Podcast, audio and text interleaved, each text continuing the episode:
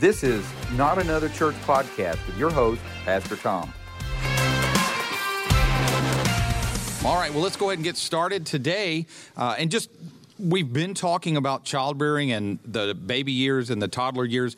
I wanted us to um, not just turn not another church podcast into um, children's men's Yeah, podcast. yes, yes. So we wanted to take a break for a, a week from from that. We're going to come back next week and talk about um, those. Uh, elementary school years, the golden years, as Donna called called it, The and golden years. we're going to talk about the middle school years, which is for me the absolute worst, unbelievably painful time of parenting.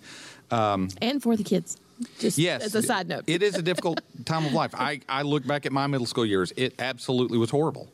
Um, I, I know we don't want to go there, but for me, the middle school years, I look at the children I know, the parents I know, it's one of the hardest times of their life, it- it is. It is. if not the, depending on what you know what life brings. So today we're going to not be talking about parenting.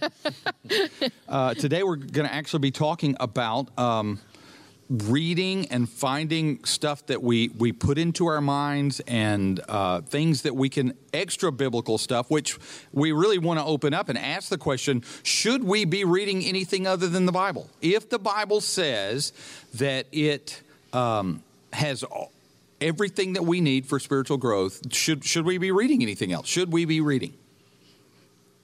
Brian, why don't you jump in first? hey, Thanks, I appreciate that. yes, It's you're an welcome. honor. Anytime.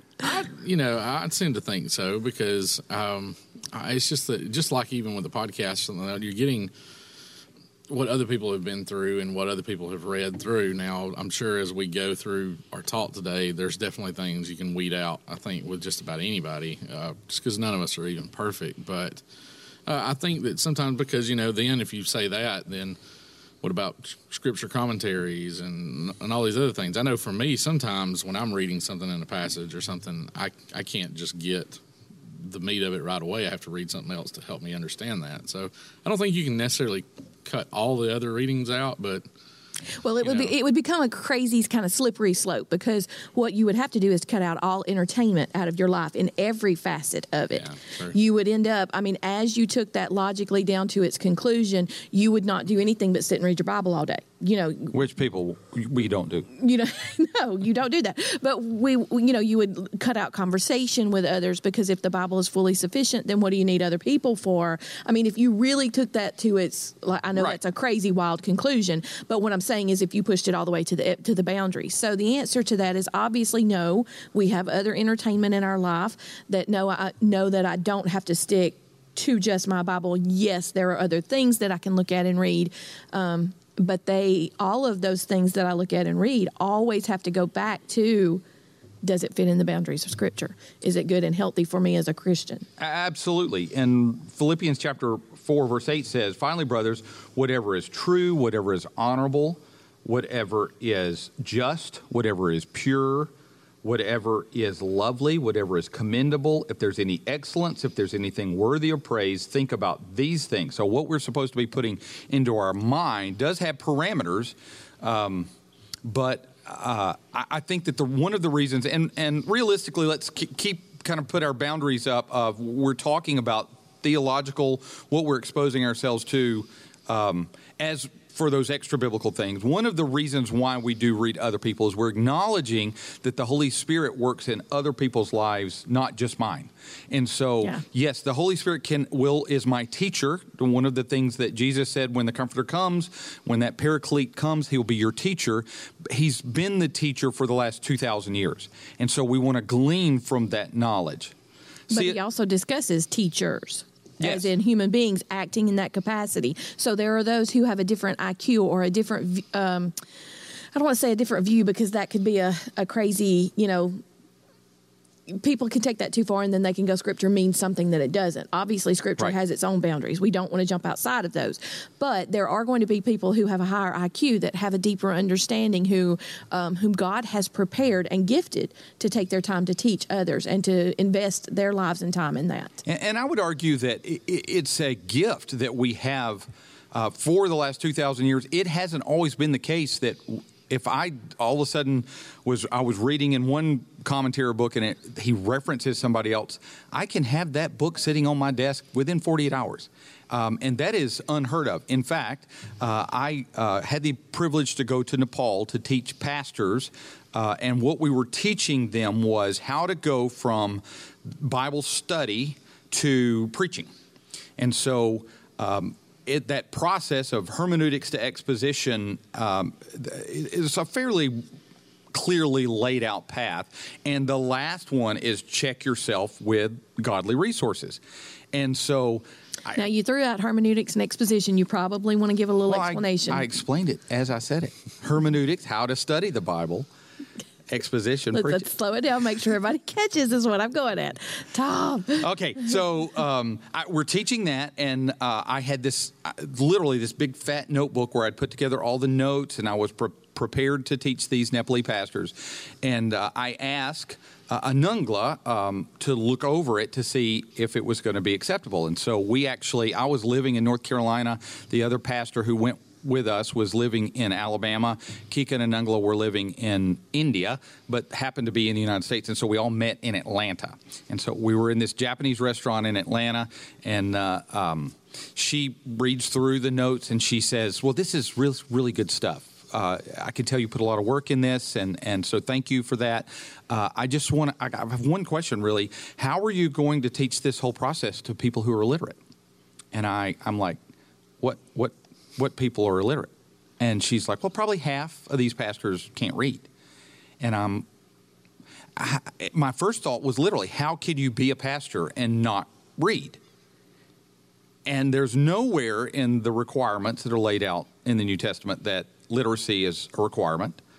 And so we had to get really creative in, uh, we provided these uh, audio Bibles that mm-hmm. you wound up so you didn't have to have batteries or power. You wound it up and then it gave you like an hour's worth of, of listening. And so we got them audio Bibles. And so what we actually did was we created this little little took the map where all the pastors were and we set up these little groups so that the pastors would meet and preach the sermon to each other. And so the check that they had was um, being able to hear each other's sermons. And so that made me realize what an unbelievable gift of God and privilege it is that I can do my sermon prep Monday through Wednesday. On Thursday, I can literally listen to anybody I want to preach on that same passage. I can go grab commentaries, I can grab books to make sure that um, what I thought was the Holy Spirit wasn't actually the pizza that I had the night before. And so that check on myself and realizing that the Holy Spirit moves in His church, not just in me, is the reason why we read. And I would argue that one of the things that we primarily read uh, are old books. And this is why. C.S. Lewis actually uh, wrote a little short, three pages. You can Google it. Why read old books? C.S. Lewis, and, and it'll come up.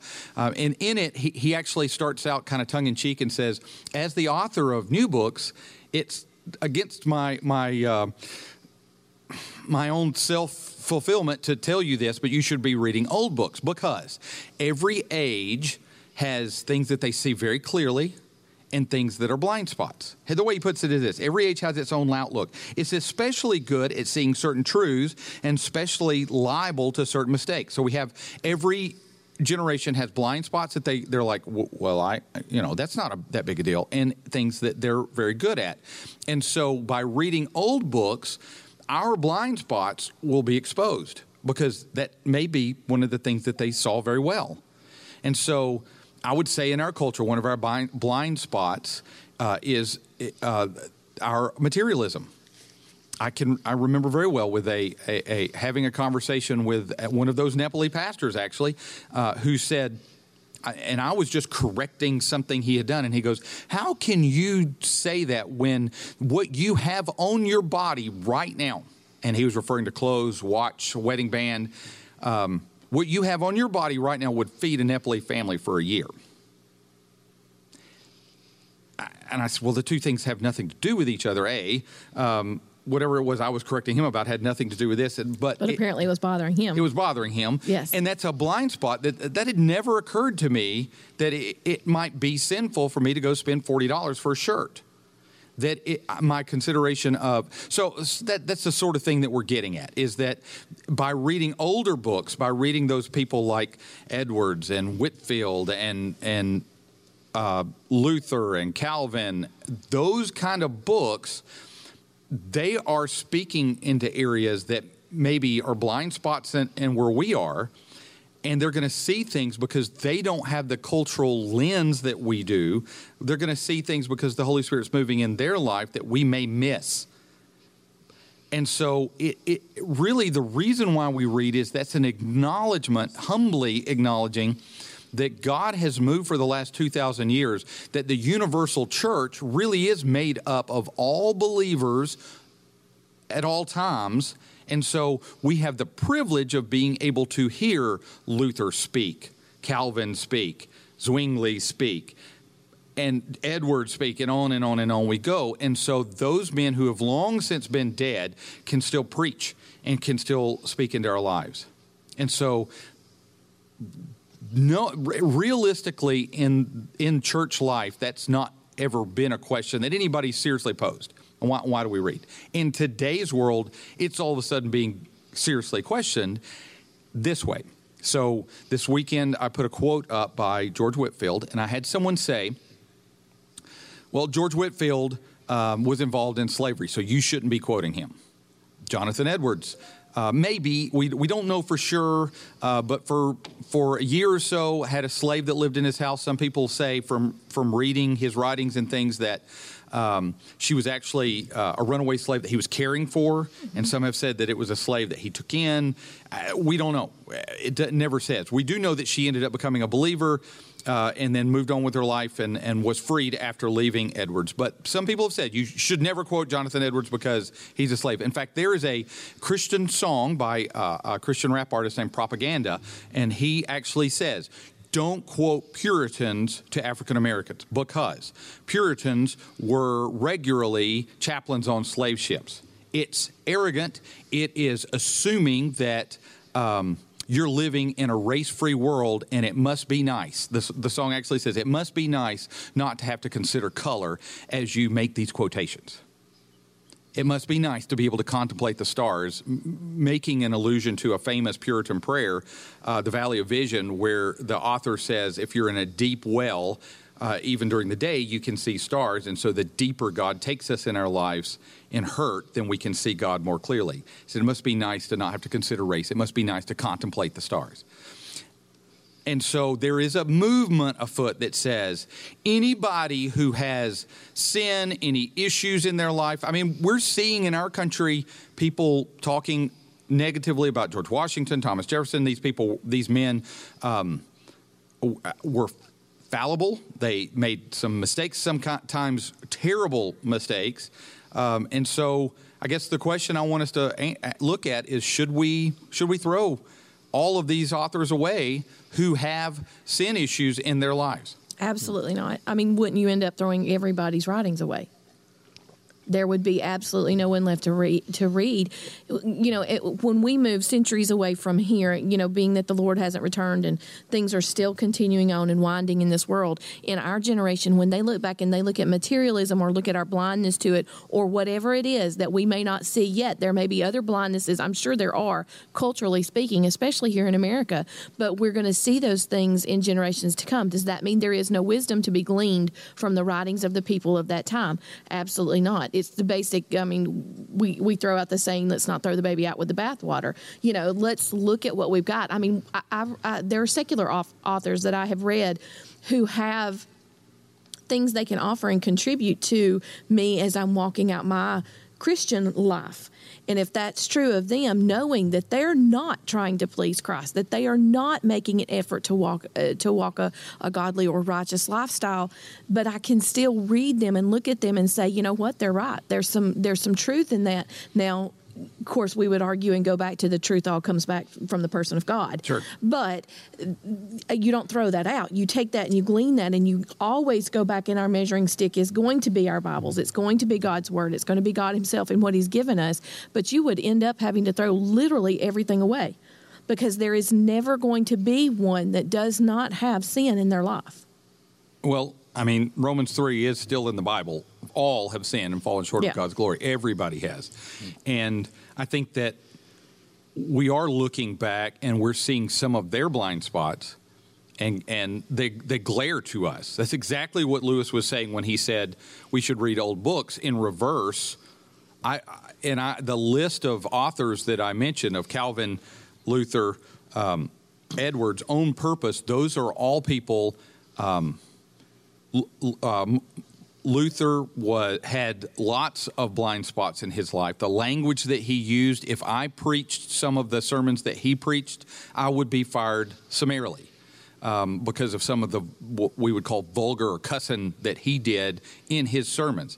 Uh, i- i- in some of his pamphlets on um, that that are so so unbelievably anti-Semitic. You could even argue that Luther, at the same time that he was sowing the seeds of the Reformation, sowed the seeds of what would eventually become um, Nazism. Yeah, I've heard that argument before as I've, I've listened to others. But what you're looking at is what what you've got is that when you are someone who is. Um, I, I- don't know the propaganda song, but the one that you're talking about by that artist, when he's speaking of we don't go back to anyone because they failed in this category of life, what happens when someone comes along to his writings, things that his artistry, creativity, and gifting from God has been used to God's glory, when somebody comes back and look at, looks at his life and says, you got to throw that out because he had sin in his life. The issue is going to be each one of us that comes from a place of pride, not a place of humility. When I can go back and read someone and I can read that they have messed up and failed in their life, instead of being and spending my time being angry or throwing them out or not listening to what they have to say, maybe it's a checkpoint for us where we go back and look. Whatever God is doing in my life, I have to look and see what part of it is that I'm failing, and then the blind spots that we may never acknowledge or recognize or the sin tendencies that each of us carry um, that comes from a place of pride. If you would automatically say we cannot read them or they you know can't quote them because it's all bad or all wrong. That that's not that's not humanly possible and Sure. it's certainly not theologically sound Well, and propaganda did go, and I, to his in his defense, and I don't want to defame him by just throwing out half of the situation. He actually takes the song about midpoint and says, "No generation has ever perfected the balance between good theology and right living." And then he takes it in the last part of the song and says, um, "It bothers me when I hear people quote me because I haven't." Balanced good theology and right living, and he ends it by saying, Well, "Just ask my wife." Yeah, yeah, good for him. I mean, I'm glad that he acknowledges that and sees that because that that's going to be true of all of us. And I think the longer, and Brian, you probably would um, go along with this as we're talking. The longer I walk with Christ, the more I see how I fail, and I, the more I, it seems like the harder I, I'm. Um, pushing for Christ, the more it get, He reveals the Holy Spirit through His Word, through you know, through my friends who are holding me accountable as I'm walking this out, and they're saying, "And look at you, and look at how this failure happens." And you know, I, I've laughed because um, I, I told the ladies in women's Bible study a few weeks ago as I was talking to them, we were talking about. Um, one day that I was I, I was you know fussing and complaining about something and I shouldn't have been and it it was not important. It was not a, a big thing. But Leah was with me and um, she you know strong sister in Christ and we're friends and we're walking this out and she just kind of looks at me and she says now Donna. And that's all she had to say that the conviction was there and I was like fine I'll shut up now. I'm sorry. You know? Yeah, I- and I will say that having my spouse sit on the front row as I preach really does temper sometimes. you know, you should. And then I'm like, oh, Oh, oh yeah, well, I did. I did. can yesterday. I pause this sermon for a minute I'm sorry Ann you know Well, I think, Yeah. I think that's why you know being in God's Word and being you know always having that as your main reading and and knowing those things when you are reading anything. It's like whether you're watching something, whatever you're consuming. I think as long as you're in God's Word and, and you have that discernment about it, that and, and that I know that's another subject for another day about discernment stuff, but I, you know I, it goes hand in hand. I think because like recently I, I'm guilty. I don't really read a whole lot of old books, but uh, some of the, even the the people in faith right now that I've I've really looked up to in my life uh, have been failing failing me in a lot of ways. You know, I, we could name that pastor from Atlanta that I really like. That yeah that uh, you know he has great leadership things, and I think that his leadership stuff is amazing. But some of the things that but he he's veering off isn't he yeah Yes, he he can be very off, and uh, And so then I have to go back to my scripture and I have to realize, okay, he's an imperfect person. because God's I don't like word is saying. that plumb line. Yeah. Right. As as we're doing Exactly. that, Yeah.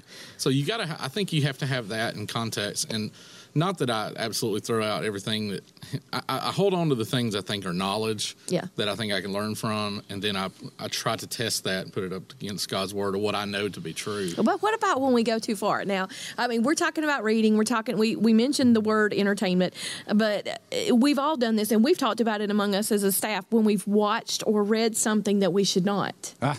Okay, Yeah. hold that thought. Oh, okay. Let's finish here. Um, so, uh, there, there are two two principles that are kind of in tension here. One is the idea of the priesthood of, the, of believers, hmm. that every one of us individually are going to stand in front of Christ and hmm. give an account. Individually, we're not. We don't have. Nobody's going to be able to say, "Well, let, let me let me call my pastor up here because I'm not sure on this." Did I get this theologically correct? let me let me let me check this. Or it's not my fault, Jesus, because Tom, um, can you be my lawyer at that moment? I want, Yes. so you you will stand alone and so you're responsible to make sure that that plumb line of god's word is full in your life so that as you do read even good authors um, they're going to have places where they disagree with you. And for there is a an entire on my list of podcasts there's an entire podcast planned where we talk about why are there disagreements in the church. Paul says and some of you disagree and i'm glad you do I, I look at that and I'm like, God, why? If we all have the same Holy Spirit, why can't we all just why can't we all just get along, right? Okay. Why Yeah. can't we be friends? So, but that's a totally different thing. So you've got the priesthood of the believer, and then you've got within that kind of overarching thing, you've got this idea that you you you you played put it really well. I heard it in seminary called eating fish, and and what happened was my very first.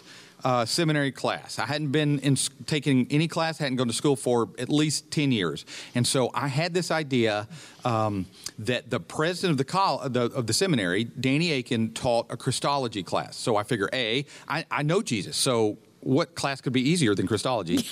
and I mean, I, I know him. I, it was like we're, we're friends. And then B, here he is. He's the president of the seminary. He doesn't really have time to to invest in a class. So this will be a good CLEP class. Oh my goodness! I- you thought kind- you were going in basket weaving, I- didn't you? yeah, I. I thought I'm, I'm kind of easing into the water. This will be this will be easy, Mm-hmm. and it was it was an online class, which this was. Uh, we we had got a book of DVDs you had to watch, and then you had to log into Blackboard and take take tests, and the tests were open book, open notes. So I. I was really, really mistaken, thinking that means that it must be really easy. Is that overconfidence that we hear? yes, yes.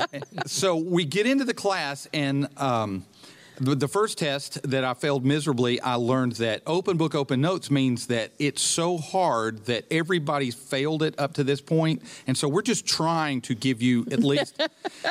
by the end of the class, he was literally saying, "This is the page number in this book that this is discussed." and write this down.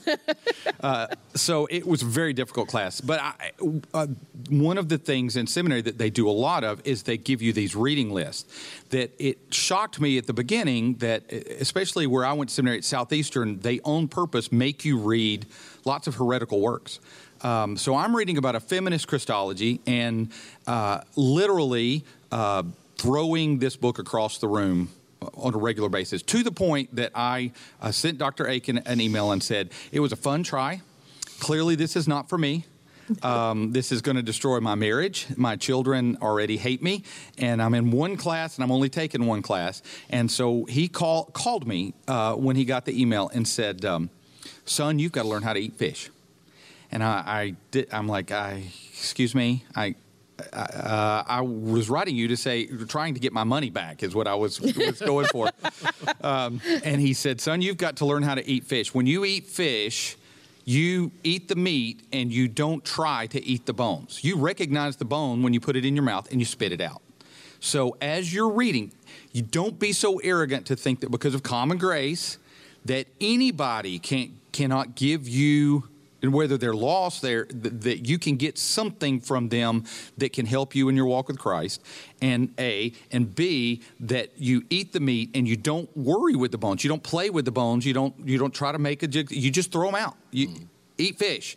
And so that has, um, I, there have been times when I'm sitting in my office here at church and I'm reading a book that I, uh, I had someone bring me a book not too long ago that was not nearly as good as the person told me when he goes, "Oh, you got to read this. This will revolutionize your ministry." Oh, I've had that. And I was like on page three, going, "Ah, what a bunch of tripe."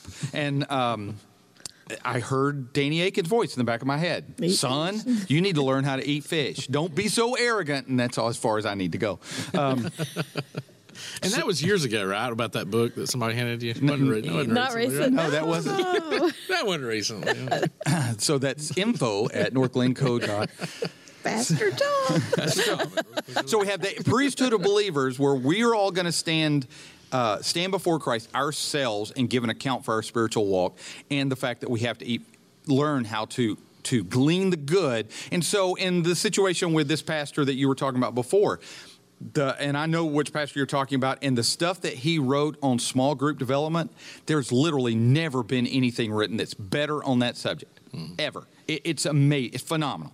Um, it's it was good in 2009 when he wrote it.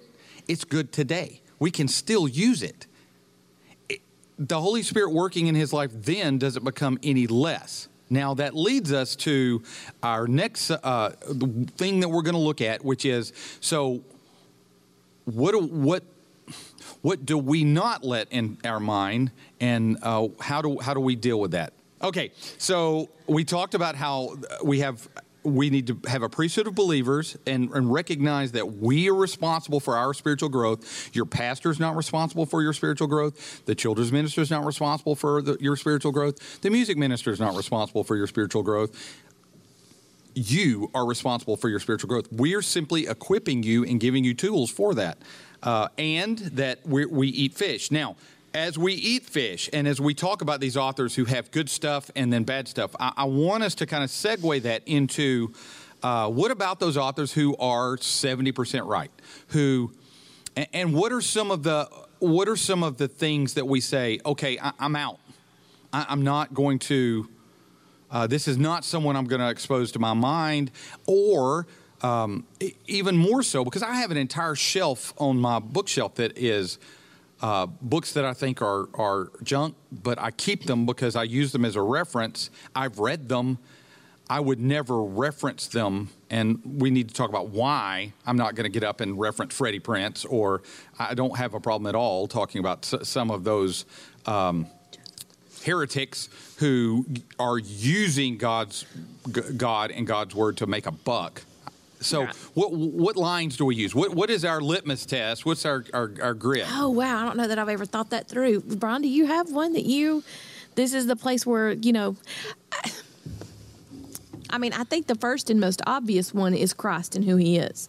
I mean, to me, that's the one where I I, I won't go any further. If if you can't acknowledge that He is the Son of God, the third member of the Trinity, um, the God Man, that He was fully God, fully man, came here, died, you know, after a sinless life, rose again. If you mess with any of that, that's going to be a place where I'm going to be like, I- I'm out.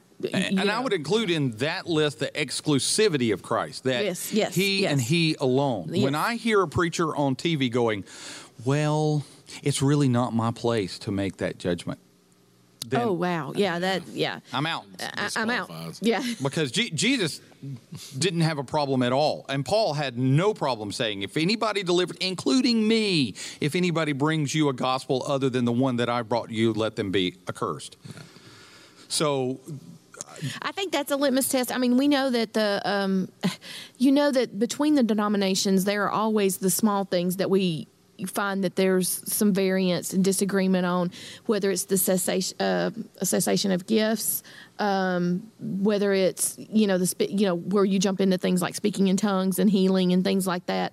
Um, we know that within each domin- denomination, th- there's room for some discussion. for that.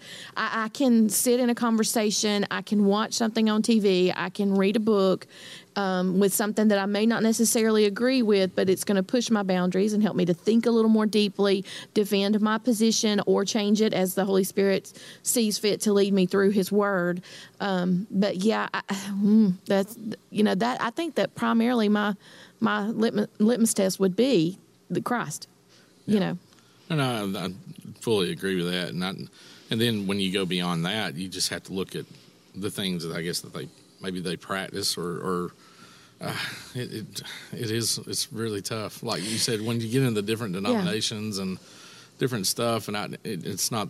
Yeah, I don't know. I have very close friends and sisters in Christ that you know they they may attend a church who uh, views some of that differently than I do, but I have no doubt of their love for Jesus, their repentance of sin, um, those things that are very basic to all of us as we walk it out with Christ. Those things I know, and those things I know we're spending eternity together because we love Jesus. We've turned our life over to Him, and we've you know we tell the kids when we're talking to them through a discipleship time or through a baptism meeting with children, we often use the word boss. But I see that God is the boss. Right. You know, they've submitted their will now, not perfectly and not all the time, but we're walking that out together, one with another. And I, there's a there's a kinship in that. That's a beautiful thing between us. That I can feel a love for them and they for me as we're walking that out. That even when times when we're angry or we fight with relationships and friends, that you know when it comes down to the most basic part of it is that I, I belong to Christ. Sure, you know, sure. and my life is His. So as as far as that that line goes, I think that that's a I don't know. That's a, that's a big question. There are things occasionally. Um, that get me going. Like, you know, it's a personal thing that kind of gets under my skin that'll be a pet peeve. Everybody has those, sure, you know, and sure, there's sure. things when I'm hearing somebody talk through those things and I'm looking at them and, and, they're not taking scripture as a whole. You know, we've, Tom has really pushed us the, for several years now as a church and as staff and all of that, that we, we look through scripture and we're taking it as a picture as a whole. So if I pull out some crazy one place, um, verse and say this verse is a is a test for all faith for all time when I'm not looking at the scripture as a whole. I think that now more often than not when I'm listening to another pastor, that's one of the things that's a check Sure, check sure, place sure. for me to listen to is I'm like is he putting that in the context of the whole of scripture? So what I use is, in my mind, I kind of have a, a, a, a dartboard, and so out here on the edge uh, that I can use for is anything. I, I literally I have anything that's not sinful.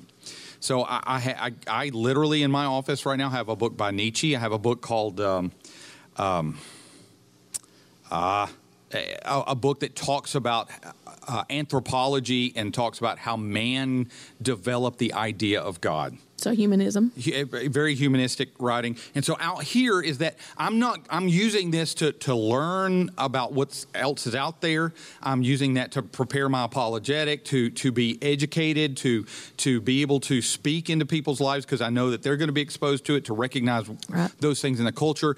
I'm not going to use these in my life for edification. I'm not going to use these for uh, to, to teach myself anything.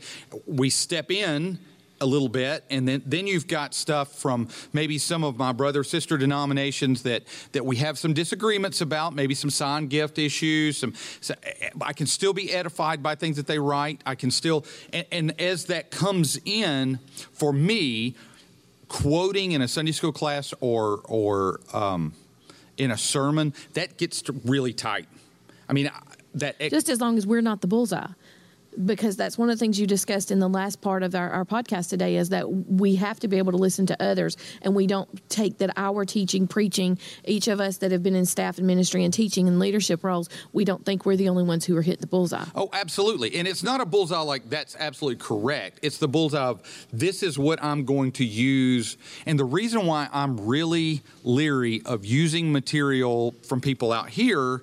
Uh, in, quoting in a sermon, even unless I really preface it. If I'm going to quote Nietzsche, I'm going to say the humanist Nietzsche. Yes. Um, because what I don't want to do is accidentally give someone the impression that oh this is somebody that I, I agree with and so you can go read some of his other stuff and it's going to be helpful and then I that I send that brother in Christ into some difficulties and so that is a concentric circles, and so for me, the difference between reading some somebody something and um, going ah the whole time that I'm reading. I don't really like this. I don't. I don't like the flavor. I don't like that they're proof texting. They're just pulling verses out of Right, the air. yeah.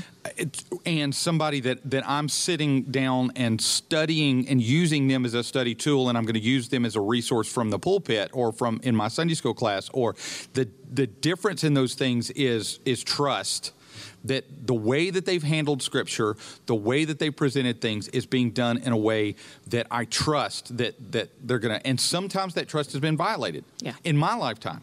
Um, and I, I don't uh, I don't think that we're going to get in trouble from libel since it's been so public. But Mark Driscoll is an example of that. Mark Driscoll is there in my generation. Probably there has not been a better speaker he could command the pulpit like nobody's business. And he had no problem pushing the boundaries of churchianity Yes, to make people some of his- uncomfortable. Yes. I love that. Now, he would sometimes take it too far Yes. and, and do things that some people would perceive as vulgar or some people would say, the, okay, whoa, whoa, you can't, you can't do that. I, I tried to recognize and and I defended him. I actually uh, had an elders meeting, not at this church, but at a different church where I was pastoring, because I had quoted Driscoll. It was right when Driscoll came out with his Song of Solomon stuff, and I got called on the carpet. Why are you quoting uh, Driscoll when he said these things? And so I said, well, keep it in context of the fact that he's a pastor in the, on the West Coast, and so what's normative for his culture is different than what's normative for us in rural North Carolina. Right. And so I, I tried to defend him, um, and then the wheels fell off of Mars Hill. And now I look back and go, why didn't I recognize the signs? I, I mean, they were all there. That there was an arrogance there. There was uh, there was so much going on that was driving. That was there were theological warnings. There was all kinds of stuff. So I honestly, um, he has one particular sermon about faith that really spoke into my life when I was struggling with the call to the pastorate, uh, where he talks about we have perfect faith in the rearview mirror, but we have really weak faith in the front front windshield. And that analogy grabbed me. I'm like, oh wow, we can look back and see how amazing God has been. And so why if we if we see that He's been amazing, why can't we trust Him? Moving forward, Because it's foggy. foggy out. Got my It's low foggy. beams on. I'm trying. I'm just letting you know. I'm trying, Lord. Um, but that analogy really spoke to me. I recently re-listened to that sermon. It's still an unbelievably fantastic sermon. Um, but I would not, I would not feel comfortable quoting him from the pulpit because I don't want anyone to. I, I want to protect my brothers and sisters in Christ. Who might say, "Oh, well, Driscoll, if the if preacher's quoting him, then I'm going to go grab some." Okay, but so would you then quote Spurgeon, Edwards, um, Whitefield, some of the ones we've talked about earlier? I, I would because I trust the way that they handle Scripture. I would. uh, So uh, let's take Edwards. Um, he's the least likely, Spurgeon maybe, uh, to cause any any. So Edwards, if you look at his stuff on end times, his eschatology, it's wackadoo. I mean, he gets off the rails. He uh, literally reads the paper, reads that a ship from South America going. He lived in the the uh, 1600s. A ship was going from South America with laden with gold that was supposed to be delivered to the Vatican. The ship got in a uh, a um, uh, storm and sunk. And so he goes, "What? Third seal? Third seal's been broke. But we're living in end times." Day of the Lord's on the way. And so he, his eschatology is out there. He does a lot of explaining about how we know that Israel couldn't really be a nation.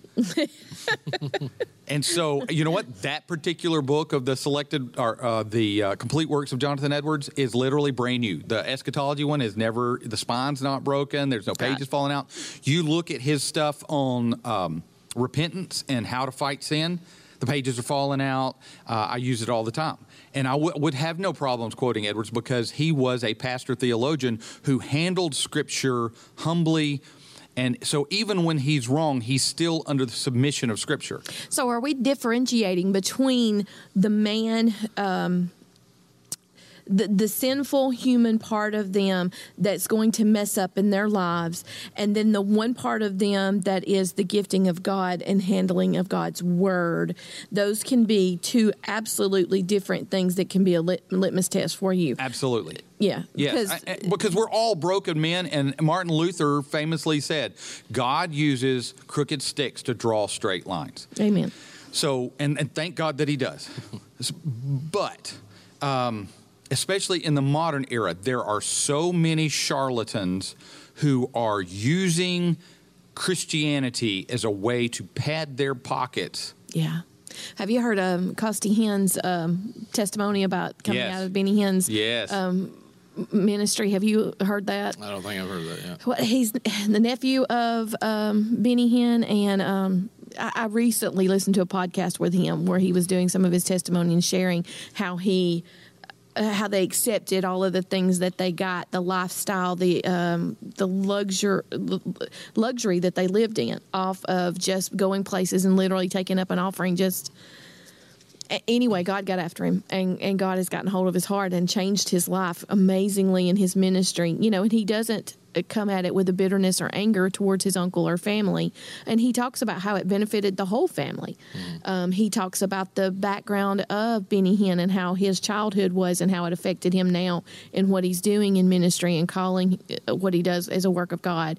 Um, as he goes through all that and the miracle working nature, the um, the idea that of faith healing um, taken to extremes Sure. and used to to pad the pocket of themselves and others around them. And, and we see Paul, uh, on one hand, says, you know, even those that are preaching the gospel in the book of Philippians to to undermine me, I celebrate that the gospel is being preached.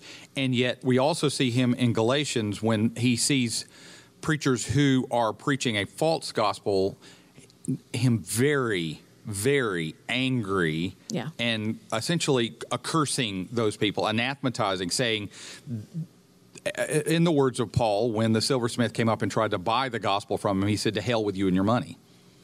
Um, so uh, Paul clearly recognizes a difference between someone that is using Christianity to enrich themselves, to socially enrich themselves, that, that spiritual abuse versus someone in ignorance or in um, uh, just being fallen.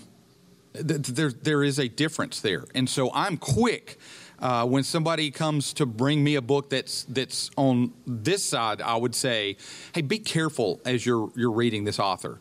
Just uh, you know, I've I've seen this, or maybe if you see if you if you start reading into into this, maybe just be careful. On this side, if somebody brings me a book, I, I usually say, you need to throw that away. I will throw it away for you if you'd like. Um, We'll burn it because right here. yeah, we'll burn it right here. um, so it's it, there's a difference, and there's a big difference. And so I would say that anytime the gospel is presented as Jesus is a means to money, Jesus as a means to self actualization, Jesus is, is Jesus is a means to anything, then Jesus isn't your God. Whatever that thing is, is. Right. So, it, it, as we're talking through this, it made me think of the story of um, Jesus in the temple when he cleanses the temple a couple of different times. I've been teaching that to the kids. We just went through that and helping the kids to understand and trying to help them to. Oh, I wish you'd those- called me in to flip the table. I'm sorry, I, didn't- I didn't think about it. I am good at flipping tables. Yeah, yeah, I- you would have braided a whip, wouldn't you? Yes. But as we're talking through it, helping those kids, you know, the kids who are very literal, to start to try to kind of parse out the difference between it's okay to have a business and sell animals that are to be sacrificed at the temple for those who are pilgrims traveling in, but when they went into the temple grounds and they, it became a place of business as Yes. opposed to, to as opposed to a place of prayer, and helping them to understand that it's a misuse of what God has given or the place where we come to worship and that sort of thing, and how difficult that is as the kids were trying, and you could see it on some of their little faces as they're like, so you could have a store and sell the animals outside of the temple and you know and, and as they're Right. working through that in their minds. And i think for us we go through that just on another level you know. I think the big thing is, and it does come back to that discernment, and and we have to be, to quote Spurgeon, so biblical that if we're we poke ourselves with a needle, Bible comes out, is the way Yeah. that he put it. Or I've, I've heard, uh, I think it was Adrian Rogers said that if a mosquito lands on us, it should fly away singing There's power in the blood. fire in the blood. Fire, Fire, not power, fire. not power. So, I, you know, I, I think that there is a difference, and we have to be discerning. And we, you, you need to be able. If you're reading someone that is uh, Spurgeon, Edwards, eh, some of those great hallmarks of the faith, we read them with the same critical eye that we would read anyone else and say my ultimately there i have this priesthood of believers i've got to stack, make sure that it stacks up with the scripture Yeah. that's where that's my litmus test and so And the further back we go, the closer we get to the time of Christ, it's really interesting. I think to read some of those um, those ancient words and some of the ways that they viewed things, and you begin to get the historical context of where they're you know they're 300 years out from the time of Christ, and you're like, wow. You know, it's so much closer than we are, and this is how they saw things, and this was the view. And there were things that they disagreed about. Oh, lots you of know, things they and- disagreed and, about. Yeah, Well, in fact, the first council that where they got together to talk about it at Nicaea, those people before that are called the pre-Nicean fathers, and it's really interesting. We don't do uh, historical theologies much anymore, but it's interesting because nothing there is nothing new under the sun. No. almost Yes. all the heresies that we deal with today come creeping in. We've, the church has dealt with this before. somebody's punched somebody over it. Yeah, yes, yes. I, I came to history. deliver presents and, and punch heretics. I'm all out of presents. Every year I got to put that meme up. I love that. yeah. For those of you that don't know, the, the real Yeah. Saint Nicholas um, punched uh, a guy in the face for for um, saying that Jesus was not divine, and Nicholas walked up and said, "You will not speak of my Savior that way," and punched him square in the face. yeah. Sorry. Yeah. So that's that's Thanks for the context on that. there you go. Yeah. That's your Santa Claus. And I think if you're if you're struggling with who to read and what to read, I think just like what y'all have been kind of touching on, getting to know who the author is, and just because everybody's got a Google machine now, as you like to call it. read up on your author if it's something that you're reading. I, I don't know. Like for me, I try not to blindly walk into a, a book. I guess because I'm not a big reader anyway. but you know, when I'm going to read, I actually kind of know a little bit something about the author to make sure they are a legit Sure. source. You know what I mean? Oh goodness! And like um, Christian biographies, like um, Eric Metaxas wrote one on Dietrich Bonhoeffer, and uh, pastor, preacher, martyr, spy. I think is the subtitle of it. Um, he died, you know, World War II. He had um, tried to be part of a plot to take down the Nazi Germany.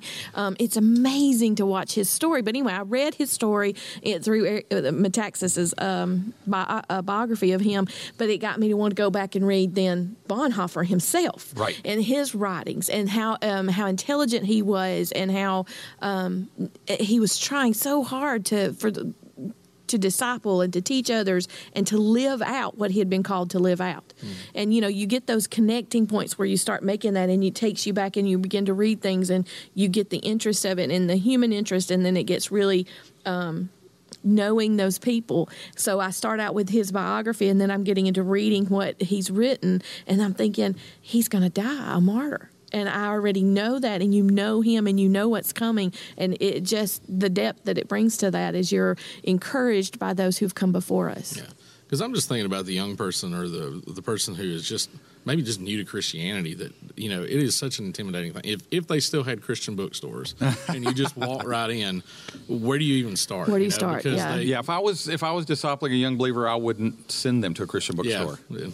Because I mean, let's just face it. If you're going to buy a Christian book right now, it's like Barnes and Noble, which is everything under the sun, you know, Mm-hmm. or a um, you know a Second and Charles, whatever. Here we're giving endorsements. Sorry, That's right. Didn't mean endorse Sorry. anybody. This section brought to you by the good Sorry. folks at Barnes and Noble. Barnes and Noble for all your book needs. if you are that young person and you know and i think that's where i don't know you know I, if you're struggling i think with with who to read and what to read definitely talk to pastor tom talk to one of us here at the church or or you know and just try to get An older, idea. mature, godly believer. Just go to them and ask Right. them, what is it that has made an impact on your life? Because it's going to be different for each of us because of what we've been exposed to, what our life experiences are, but it'll start you on a pattern where you're reading some amazing things. And in today's world where audiobooks are so prevalent, Yes. I, I- there's a, um, a young man in the church who um, because of his job, he he can have headphones on, and he he's listened to a ton of books uh, for, through a resource that I hadn't heard of before, where he's listening to them pretty much for free.